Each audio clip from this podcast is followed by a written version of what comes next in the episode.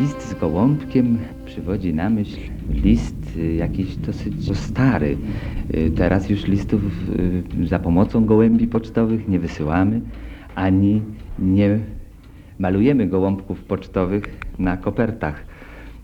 Ale może dobrze byłoby wrócić myślą w przeszłość do tych czasów, kiedy gołąb stanowił formę jakiejś komunikacji, formę porozumiewania się z ludźmi i przenosił wiadomości. Słuchaliśmy fragmenta audycji Listy z gołąbkiem, która nagrana została we Wrocławskim Muzeum Poczty i Telekomunikacji sześćdziesiąt lat temu. A w dzisiejszej dźwiękowej historii Radia Wrocław cofniemy się jeszcze mocniej, jeszcze głębiej do przeszłości, bo opowiadać będziemy o historii tej właśnie instytucji. Instytucji, która w tym roku obchodzi okrągły jubileusz stulecia swego istnienia. Instytucji, która przez ten czas czterokrotnie zmieniała swoją nazwę. Zmianie również czterokrotnej ulegała siedziba tej placówki. I o losach tak warszawskiego, a potem wrocławskiego już muzeum opowiemy. Przy mikrofonie Michał Kwiatkowski. Dobry wieczór, a ze mną i też z Państwem nasz gość, pan Tomasz Suma. Dobry wieczór. Dobry wieczór. Tomasz Suma, więc pracownik Muzeum Poczty i Telekomunikacji we Wrocławiu, specjalista, jeżeli chodzi o historię poczty, autor przepastnej monografii tej instytucji zatytułowanej Muzeum Poczty i Telekomunikacji we Wrocławiu tysiąc dziewięćset dwadzieścia jeden do dwa tysiące dwudziestego pierwszego. Wszystko się zgadza? Tak, oczywiście.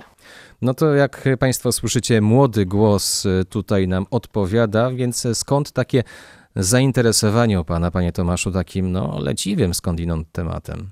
Przede wszystkim jestem muzealnikiem, historykiem też z wykształcenia. Od lat interesuję się historią muzealnictwa polskiego i w związku z tym, że pracuję w Muzeum Poczty i Telekomunikacji, postanowiłem spisać dzieje muzeum, a bardzo dobrym pretekstem do spisania dziejów muzeum, pierwszego zresztą, jakby nie patrzeć, był ten niezwykły jubileusz, który obchodzimy w tym roku, czyli, tak jak pan powiedział, stulecia istnienia naszego muzeum.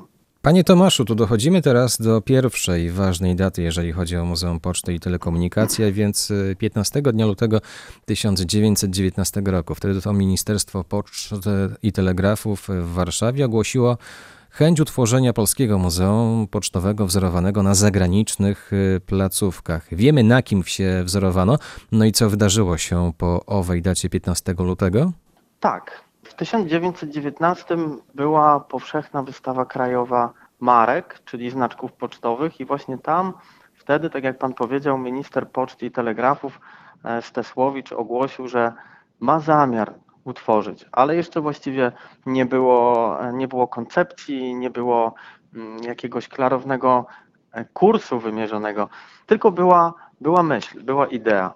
Ta wystawa powszechna z tysiąc dziewięćset dziewiętnastego roku była o tyle dobrym miejscem, że można było temat tu zaszczepić wśród no, środowiska, które było bardzo tym, te, takim muzeum zainteresowane, czyli środowisko filatelistów.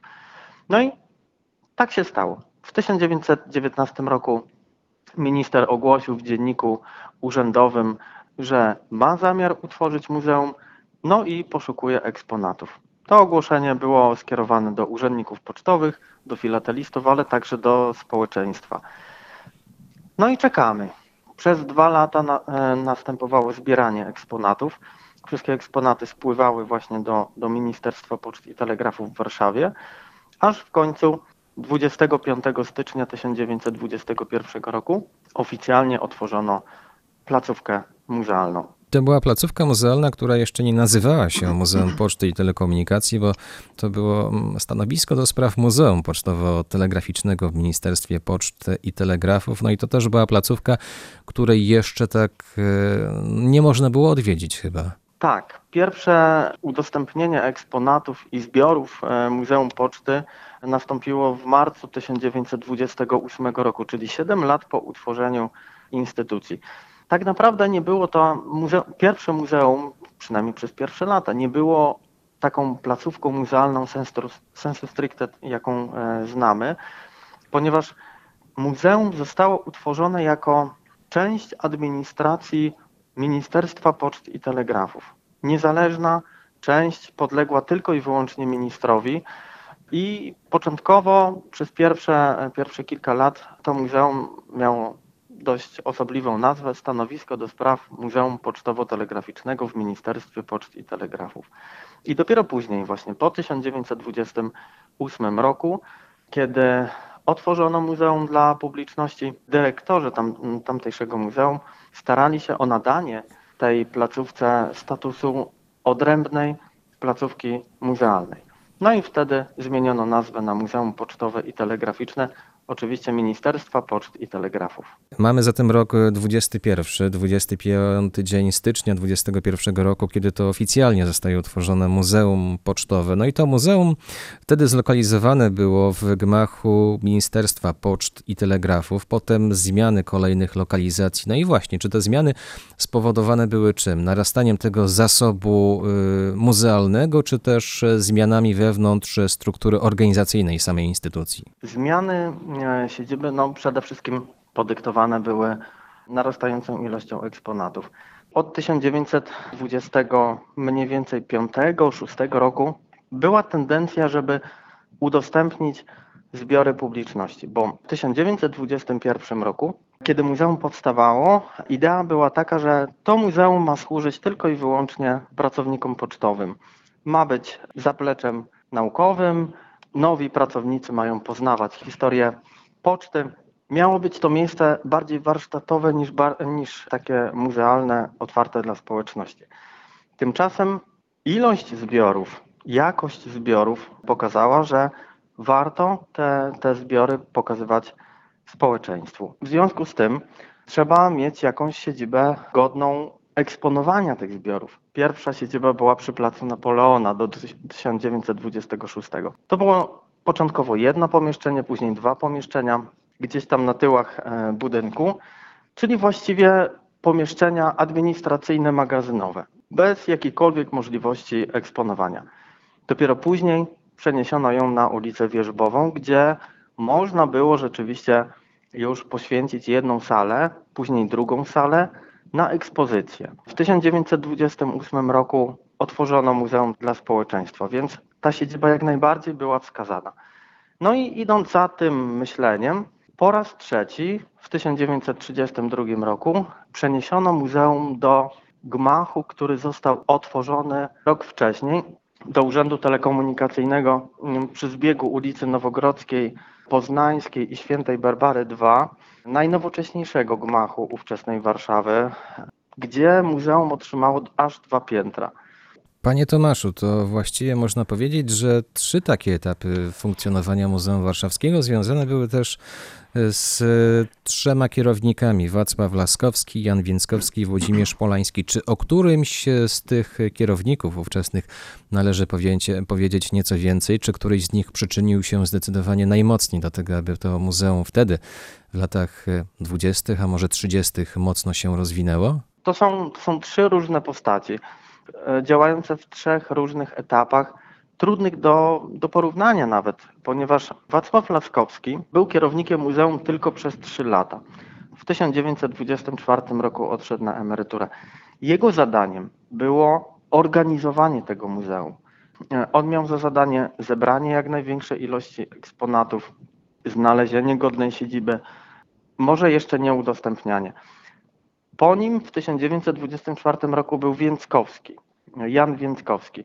Ten zaś był kierownikiem znacznie dłużej, ponieważ między tysiąc dziewięćset dwudziestym czwartym a tysiąc dziewięćset trzydziestym pierwszym rokiem. I tutaj Więckowski był kierownikiem w czasach, w których eksponatów przybywało, zmieniały się siedziby, więc ten, ten kierownik miał za zadanie organizowanie tego muzeum na szerszą skalę. No i trzeci, który, o którym pan wspomniał, to Włodzimierz Polański, ostatni kierownik przed wojną, pracujący w latach tysiąc dziewięćset trzydziestym pierwszym do tysiąc dziewięćset czterdziestego, czyli do śmierci swojej. Najdłużej z nich wszystkich miał z kolei podobne zadanie jak poprzednicy, ale już znacznie ułatwione, ponieważ stał się kierownikiem w czasach, kiedy muzeum było zorganizowane, otworzone dla społeczeństwa, kiedy zbiorów było znacznie więcej niż, niż za jego poprzedników. Więc tutaj trudno któregokolwiek wyróżnić. Każdy z tych trzech przyczynił się na swój sposób i w swoich czasach dla muzeum. Jedynym muzeum tego typu w kraju. Tak, jedyny. Poprzednio był w Warszawie. Po wojnie w związku z brakiem pomieszczeń zostało przeniesione muzeum do Wrocławia. Powstało to muzeum w tysiąc dziewięćset dwudziestym pierwszym roku, także w tysiąc dziewięćset siedemdziesiątym pierwszym, a więc już w przyszłym roku obchodzić będziemy jego pięćdziesięciolecie. Włodzimierz Polański, o którym przed momentem pan wspominał, był tym kierownikiem, który musiał zmierzyć się z tym wszystkim, co przyniósł wrzesień tysiąc dziewięćset trzydziestego dziewiątego roku. Czy muzeum wtedy przygotowywało się jakoś szczególnie do tego, żeby zabezpieczyć przede wszystkim, a potem wywieźć zbiory, czy nie było na to czasu? Już w połowie tysiąc dziewięćset trzydziestego dziewiątego roku w społeczeństwie była świadomość nieuchronnego konfliktu zbrojnego, który może oczywiście zaważyć na losach każdych zbiorów muzealnych. I tutaj muzealnicy Muzeum Pocztowo-Telegraficznego już zaczęli powolutku przygotowywać się do ewentualnej ewakuacji. Ewentualnej, bo oczywiście nie wiadomo było, czy wojna wybuchnie, i, a, a może kiedy wybuchnie, ale mieli tę, tę świadomość, że gdyby wybuchła wojna, muszą być przygotowani na natychmiastową pracę i natychmiastowe zabezpieczenie zbiorów. W zasadzie praca trwała niby normalnie, ale pod taką troszkę lekką presją. Niewiele wtedy robiono dla zbiorów, jeżeli chodzi o zabezpieczenie, i dopiero w sierpniu, a zwłaszcza we wrześniu tysiąc dziewięćset trzydziestego dziewiątego roku, no skoro wybuchła już wojna, no to trzeba starać się o zabezpieczenie zbiorów i w taki sposób je zabezpieczyć, by, by one nie uległy nie tylko rozproszeniu, ale też i zaginięciu. No i oczywiście podjęto działania zapobiegawcze i, i ochronne.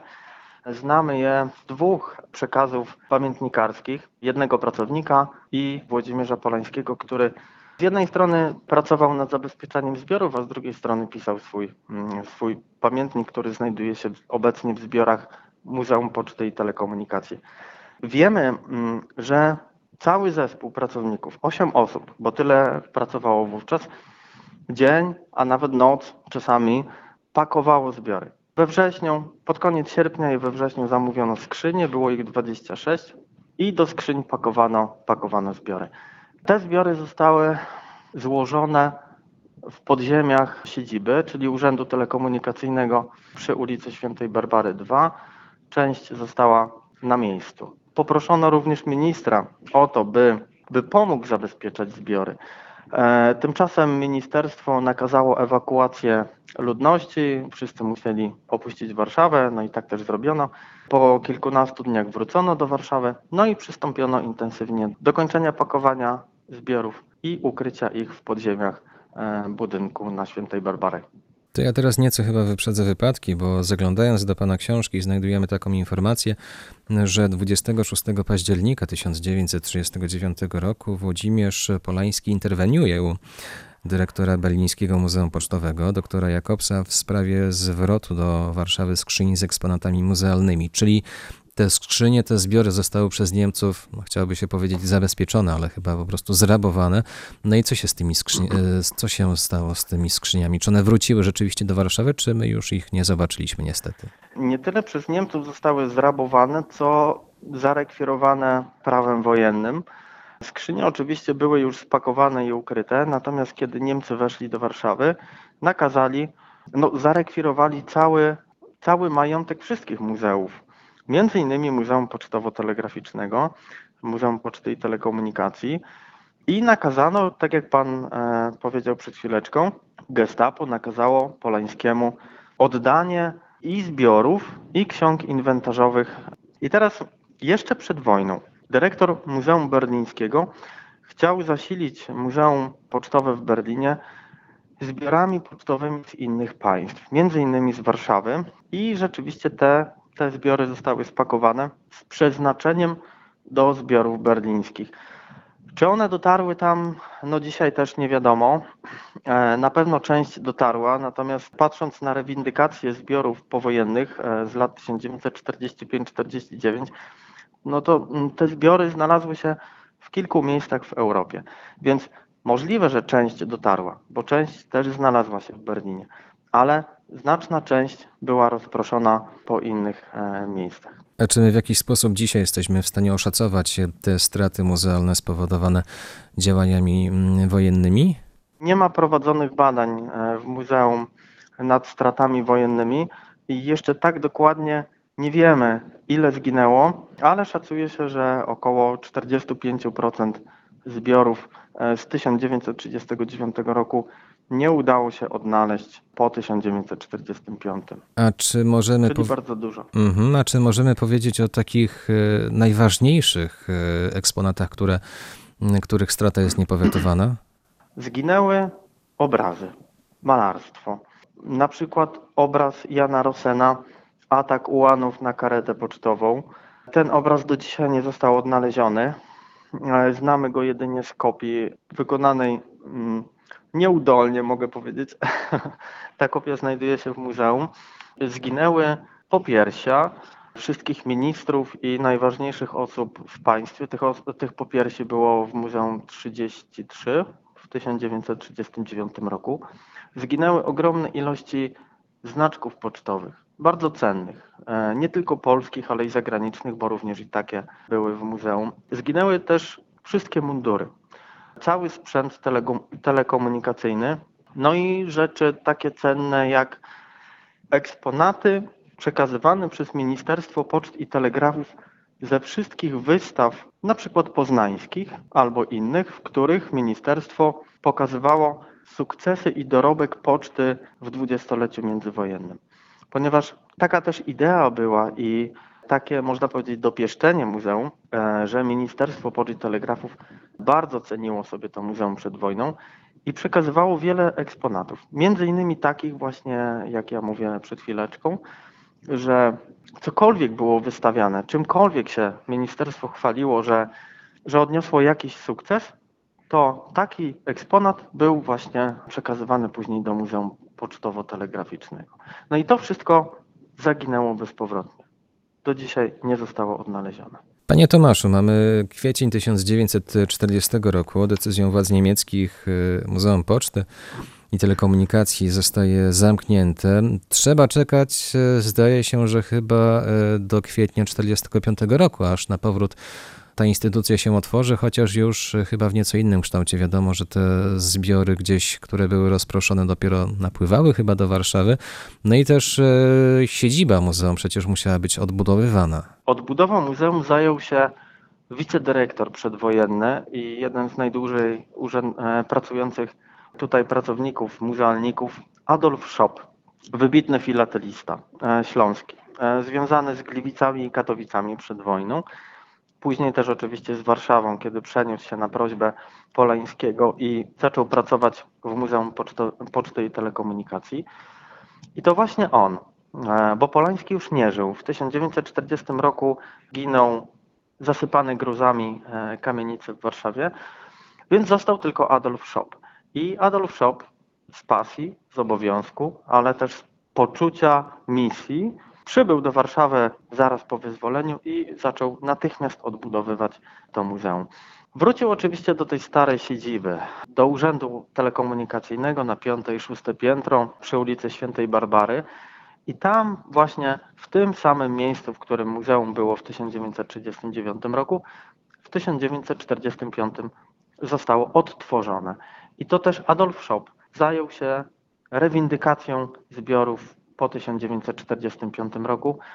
Ministerstwo później nie chciało Adolfa Szopa na, na dyrektora, na kustosza muzeum. Krótko był e, kustoszem muzeum Adam Drabik, urzędnik administracyjny Ministerstwa Poczt, ale okazało się, że nie powinien być, może tak. I Adolf Szop został na stałe. Między tysiąc dziewięćset czterdziestym piątym a tysiąc dziewięćset pięćdziesiątym pierwszym pełnił funkcję kustosza i cały czas odbudowywał muzeum. Później nastąpiły problemy, ponieważ Urząd Telekomunikacyjny nie chciał, by muzeum było w tym budynku. Wymówił wynajem jednego piętra, więc muzeum musiało się przenieść na, tylko na jedno piętro. No i później była, była likwidacja muzeum w tysiąc dziewięćset pięćdziesiątym pierwszym roku. Ta likwidacja wynikała z czego? Z pewnej niechęci ówczesnych urzędników do takiej instytucji, czy też już były wtedy plany, aby taką placówkę umiejscowić tutaj, we Wrocławiu, na ziemiach odzyskanych? Wie pan, mieliśmy tutaj wiele dyskusji na ten temat i nawet troszeczkę sporów, które, które można powiedzieć do końca nie rozwiązują tej, tego pytania, tej zagadki też można powiedzieć, ponieważ przyczyn było wiele, na pewno, bo to nie jedna przyczyna decyduje o likwidacji muzeum. Oficjalnie ministerstwo podało do wiadomości, że w związku z brakiem funduszy na dalsze prowadzenie muzeum i z przeznaczeniem funduszy na odbudowę Warszawy rezygnuje z prowadzenia Muzeum Poczty i Telekomunikacji i zamyka aż do odwołania instytucję. Patrząc na historię muzealnictwa w tamtych czasach, była to tendencja, można powiedzieć, no może nie powszechna, bo, bo nie likwidowano tak muzeów, ani, ani też nie zamykano wielu muzeów, jednak kilka muzeów zostały zamkniętych, większość w Warszawie, i miały one jedną wspólną cechę. Były to muzea techniczne, a Muzeum Poczty i Telekomunikacji należało do właśnie kategorii muzeów technicznych, posiadając zbiory telekomunikacyjne. Zamknięto w tych czasach, tysiąc dziewięćset czterdziesty dziewiąty do tysiąc dziewięćset pięćdziesiątego pierwszego, oprócz Muzeum Poczty i Telekomunikacji, zamknięto Muzeum Techniki, za, zamknięto Muzeum Techniki i Przemysłu w Krakowie, Muzeum Sprzętu Rolniczego w Szereniawie. Te wszystkie zamknięcia były poprzedzone również likwidacją Rady Muzeów w Polsce, szalenie ważnej instytucji utworzonej jeszcze w latach trzydziestych, która jakby była takim żandarmem muzealnym i najważniejszą instytucją decydującą o kształcie i formie muzeów w całej Polsce. Ona najpierw została zlikwidowana, a później następne. Więc oprócz tego, że trzeba było pieniędzy na odbudowę albo brakowało pieniędzy na prowadzenie placówki muzealnej, to jeszcze trzeba uwzględnić właśnie ogólną politykę państwa w stosunku do, no, do muzeów technicznych. Głównym atrybutem urzędowej godności pocztyliona była trąbka pocztowa. No, używanie trąbki podczas jazdy zastrzeżone było wyłącznie dla pocztyliona i na głos której musiały się wszystkie fury i inne pojazdy usuwać z drogi, bo poczta jedzie. A w Warszawie w roku tysiąc osiemset trzydziestym istniała specjalna szkoła dla pocztylionów w grze na trąbce. A w naszym muzeum na przykład posiadamy ciekawy manuskrypt zatytułowany Nauka trąbienia dla królewsko-pruskich pocztylionów. No naturalnie tam jest tylko jak należy grać, naturalnie nuty, jak należy uczyć tego, który ma używać tą trąbkę, no i naturalnie te melodie, które były potrzebne wówczas. Panie Tomaszu, to zatem kto i kiedy był twórcą tej koncepcji, żeby Muzeum, no już Poczty i Telekomunikacji, a więc ta nazwa, którą znamy, znamy dzisiaj, tutaj było zlokalizowane we Wrocławiu? Kiedy się to wydarzyło i kto był tego sprawcą? Sprawcą, można powiedzieć, był Władysław Kostro, osoba związana z Dolnym Śląskiem i z Warszawą. Wysoki urzędnik w Ministerstwie Poczt i Telegrafów w Warszawie, ale też wcześniej związany z Dolnym Śląskiem.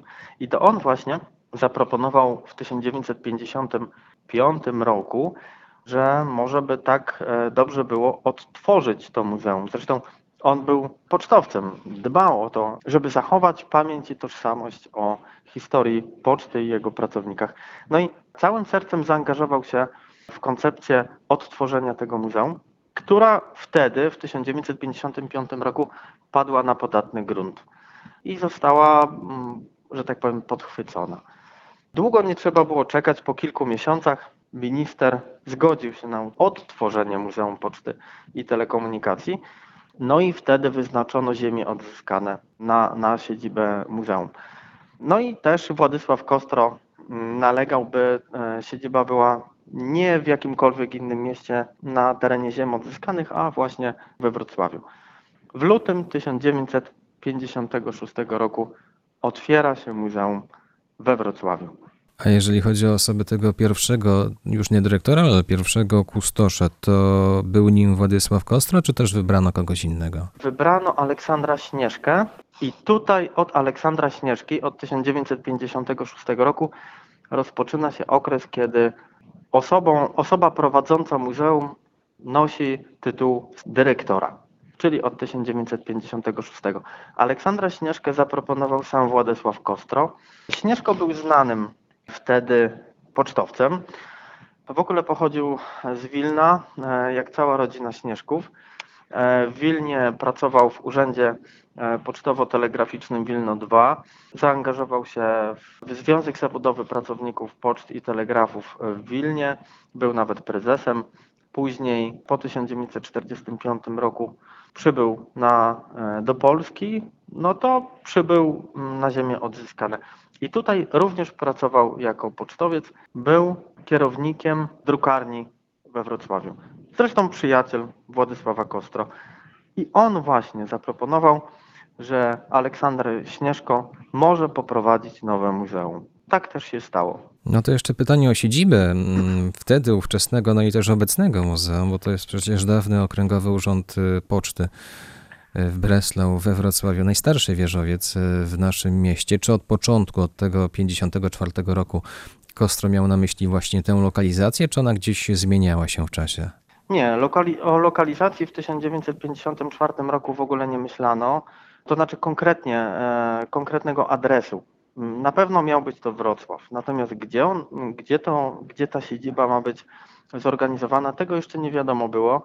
O tym, że Muzeum Poczty i Telekomunikacji zostanie zainstalowane na pierwszym piętrze urzędu Breslau I, a później Wrocław I, zadecydował właściwie przypadek, można tak powiedzieć, ale też i mm, fakt, że skoro ma być gdzieś muzeum umieszczone, to znajdźmy taki budynek, takie miejsce, e, które będzie wymagało jak najmniejszych inwestycji, a dzięki czemu zostanie jak najszybciej odtworzony.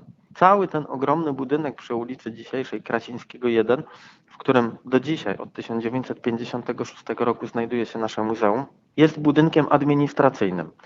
Natomiast niewielką tylko część zajmuje Urząd Pocztowy Wrocław I. Panie Tomaszu, ja też zapytałem o siedzibę muzeum nieprzypadkowo, bo mamy rok tysiąc dziewięćset sześćdziesiąty ósmy, zapada decyzja o rozbudowie Muzeum Poczty i Telekomunikacji i projekt przygotowuje bardzo znana, nie tylko we Wrocławiu, architektka Jadwiga Grabowska-Hawrylak. Projekt yy, przełomowy, można powiedzieć, na owe czasy, na przełom lat sześćdziesiątych siedemdziesiątych, który no właśnie niestety, ale nie zostanie zrealizowany. Co było tego powodem? Tak, tak jak pan powiedział, niestety nie został zrealizowany, a wielka szkoda, ponieważ projekt tego budynku był niezwykły. To był wielki kompleks budynku pocztowego, w którym między innymi miało znaleźć się, miało znaleźć się Muzeum Poczty. Ten budynek nie został zrealizowany, ponieważ nie mogło się porozumieć Ministerstwo Łączności, właściciel koncepcji rozbudowy, z właścicielem budynku, w którym znajduje się Muzeum Poczty i Telekomunikacji, czyli dyrekcją poczt we Wrocławiu. I tutaj, by ten cały kompleks budynków powstał i mogło zostać rozbudowane muzeum, musiano by wyburzyć niektóre budynki przyległe do gmachu głównego, konkretnie drukarnię. I na to dyrekcja nie wyraziła zgody, w związku z czym nie mógł powstać ten nowy, nowoczesny kompleks budynków łącznościowych. No i koncepcja cała upadła. Niestety.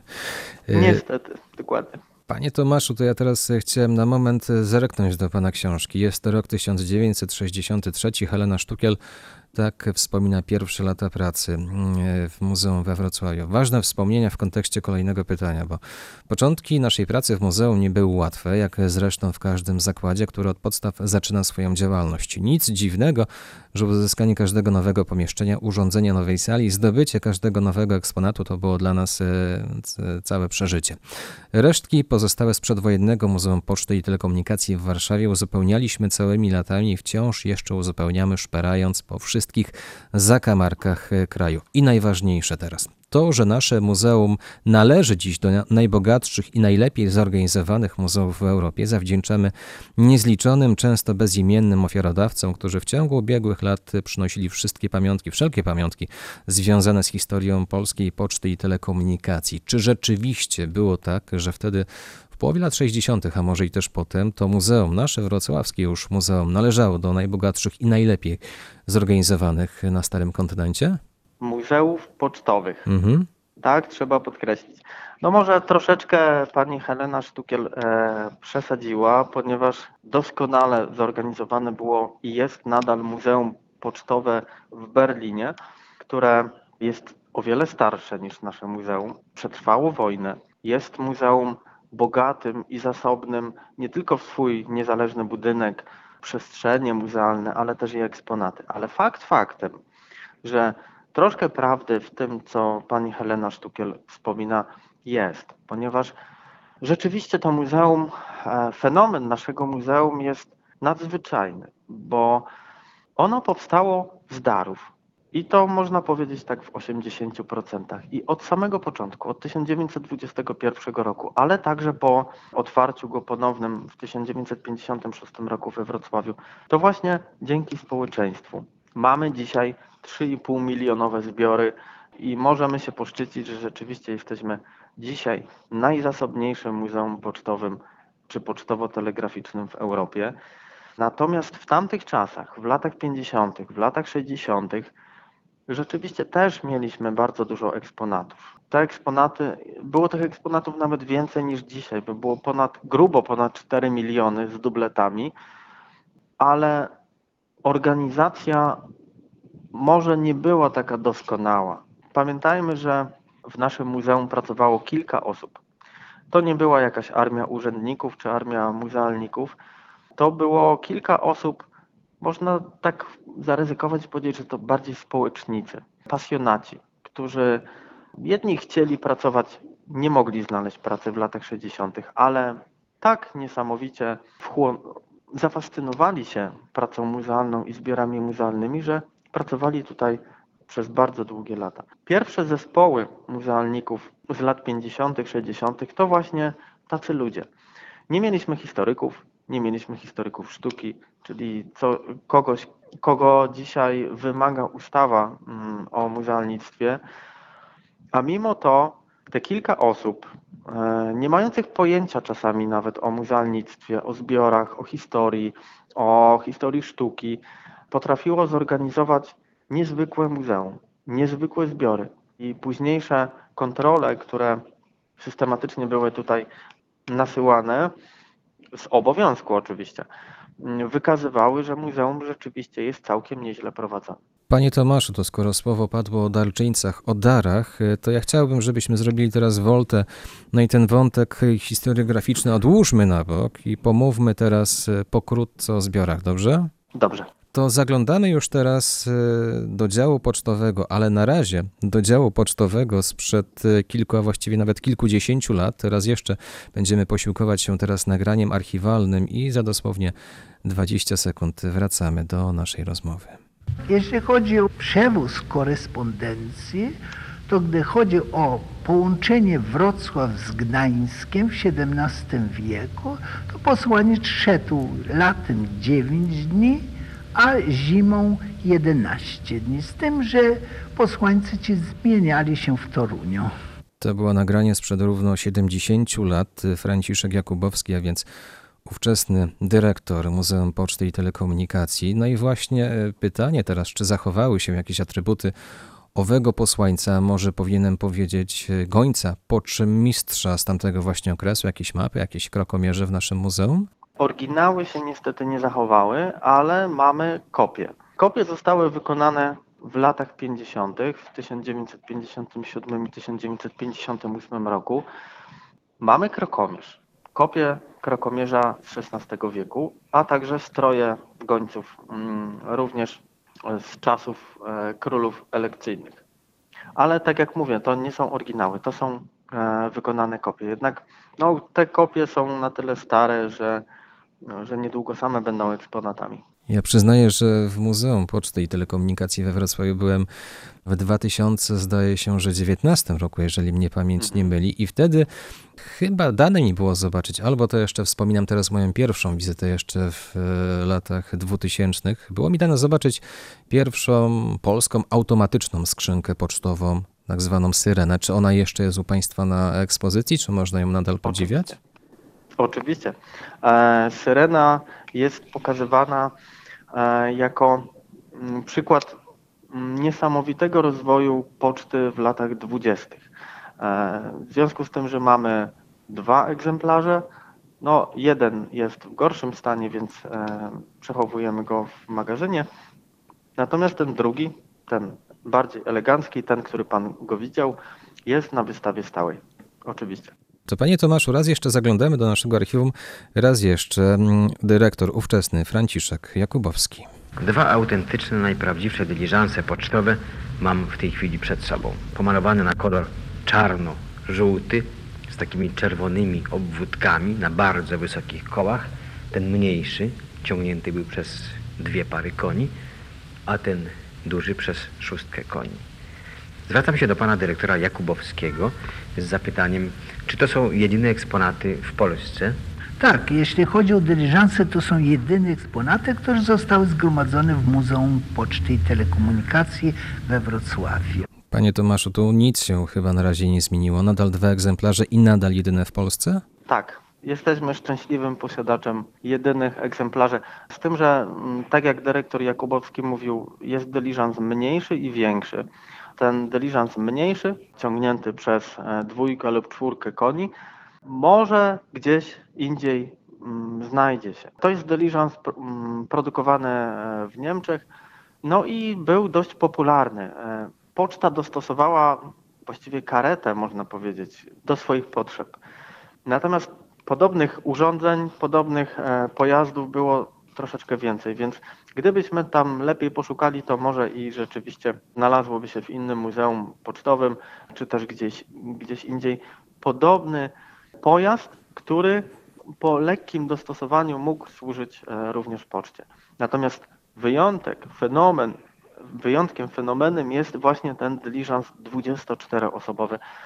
Mogę powiedzieć, że na stan wiedzy, na czas naszej rozmowy jest to jedyny na świecie tak ogromny dyliżans sensu stricte pocztowy. Panie Tomaszu, to ja teraz chciałem zaproponować, mam nadzieję, że interesującą dla pana podróż w przeszłość, bo mówić będzie teraz Aleksander Śnieżka, więc ten pierwszy, historycznie pierwszy dyrektor Wrocławskiego Muzeum Poczty i Telekomunikacji. To będzie nieco dłuższy fragment, bo niespełna dwuminutowy. Dłuższy fragment mówiący o właśnie znaczkach, bo chciałem przenieść się teraz już do działu filatelistycznego i wracamy za dwie minuty. I właśnie Polska po raz pierwszy zastosowała jednolitą taryfę. Po raz pierwszy w świecie? W świecie, tak. Znaczy wyprzedzając Anglików o dwieście pięćdziesiąt lat. W jakich to czasach wobec tego było? To za czasów Stefana Batorego, który zaznaczył wyraźnie, że listy prywatne będą opłacane cztery grosze od listu bez względu na odległość.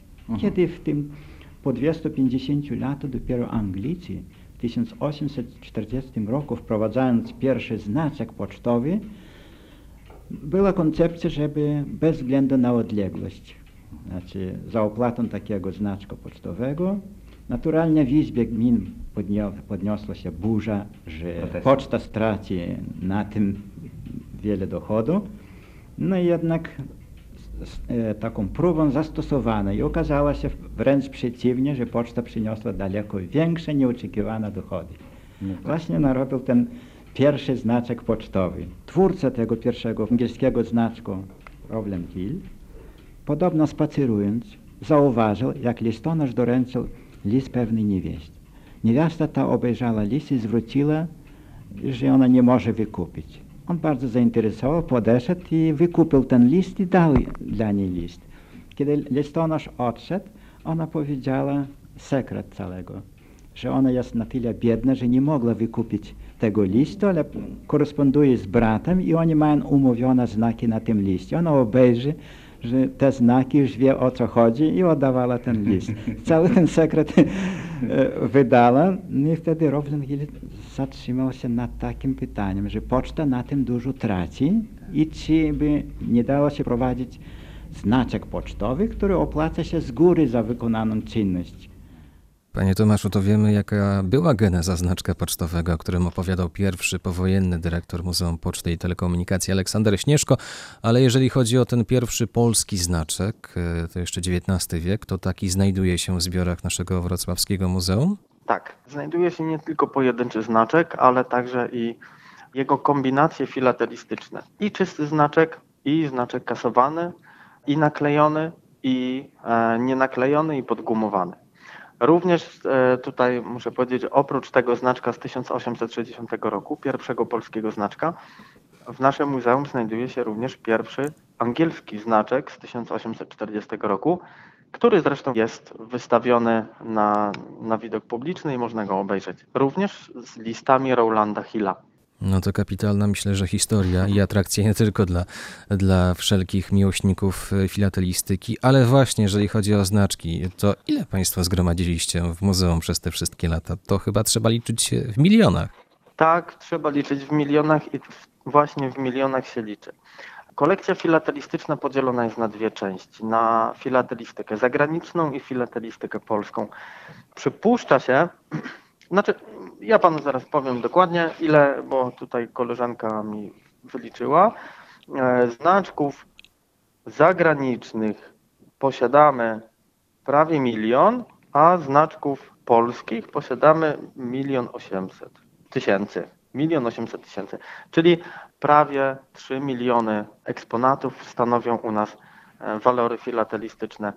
Z tym, że znaczek pocztowy nie traktowany jest w muzeum jako walor filatelistyczny, a w związku z tym, że nasze muzeum jest Muzeum Poczty i Telekomunikacji, znaczek jest produktem poczty, jest znakiem opłaty pocztowej. I tak jest traktowany i tak jest kolekcjonowany u nas. Zaproponuję Panu jeszcze jedno nagranie nasze archiwalne. Myślę, że chyba dosyć, dosyć ciekawe i mówiące o tym, jak te czasy.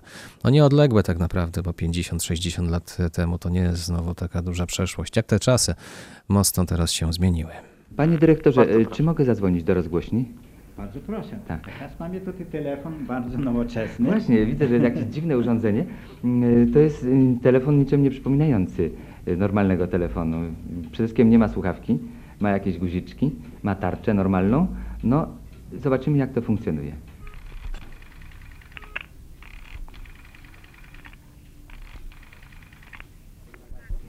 Radio, poproszę sześćdziesiąt jeden. Tak, dziękuję bardzo.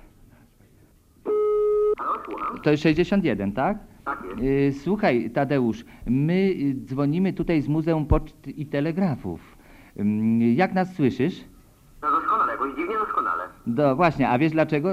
Otóż dzwonimy z, nie z eksponatu muzealnego. Właściwie to jest eksponat muzealny, tylko tej najnowszej, z najnowszych czasów.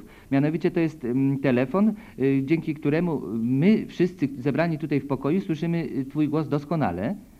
No i z kolei nie potrzebujemy do tego używać żadnych słuchawek, żadnej słuchawki, ani żadnego innego... Jak to się stało, że eksponat tego typu jest właśnie w muzeum? A, a no widzisz, to okaz bo okazuje się, że w muzeum będzie dysponowało już w niedługim czasie różnymi eksponatami dotyczącymi najnowszych osiągnięć telekomunikacji. A więc jest to aparat telefoniczny Ericovox, wiesz? Tak, tylko słuchaj, ten aparat odbiera tak doskonale, że przyznam się, że wolałbym, żeby aparaty tego typu były nie tylko w muzeum, ale w naszych mieszkaniach. Słuszna uwaga, no ale wróćmy do rzeczywistości. Wtedy w tysiąc dziewięćset sześćdziesiątym pierwszym roku to były najnowsze rozwiązania techniczne, ale dzisiaj my nie patrzymy już na te najnowsze, żeby podziwiać w Muzeum Poczty i Telekomunikacji, ale właśnie na te najstarsze, trącące taką sympatyczną myszką. O czym musimy pamiętać, co należy zobaczyć, jeżeli chodzi o dział telekomunikacji w naszym wrocławskim muzeum? Przede wszystkim trzeba zobaczyć najnowsze, najstarsze telefony polskie i europejskie. Warto zwrócić uwagę na aparat Juza, który jest też rzadkością. Również ciekawostką może być zegarynka. Mamy zegarynki dzisiaj w komórkach. Starsi mieszkańcy miast pamiętają też i czym była zegarynka. Natomiast w naszym muzeum można obejrzeć ją, można ją dotknąć, można zobaczyć całe urządzenie. Otwieramy również to urządzenie, pokazujemy jak działało. Możemy również zobaczyć kolekcję telekomunikacyjną właśnie, czyli telefoniczną, ale także i fonograficzną. Czyli pokazujemy telewizory, radio i detefony, patefony i adaptery stare, które służyły też do przekazywania informacji. Więc zwrócić również warto uwagę na detefony i wysłuchać opowieści, czym one były, bo również czegoś takiego dzisiaj nie ma.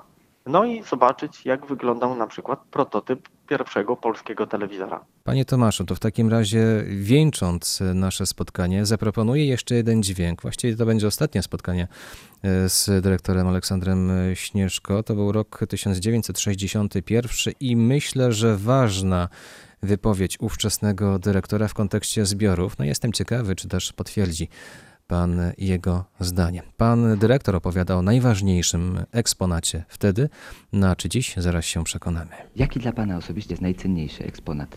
Najcenniejszy nasz skarbem jest, to jest dokument podpisany własnoręcznie przez Tadeusza Kościuszki.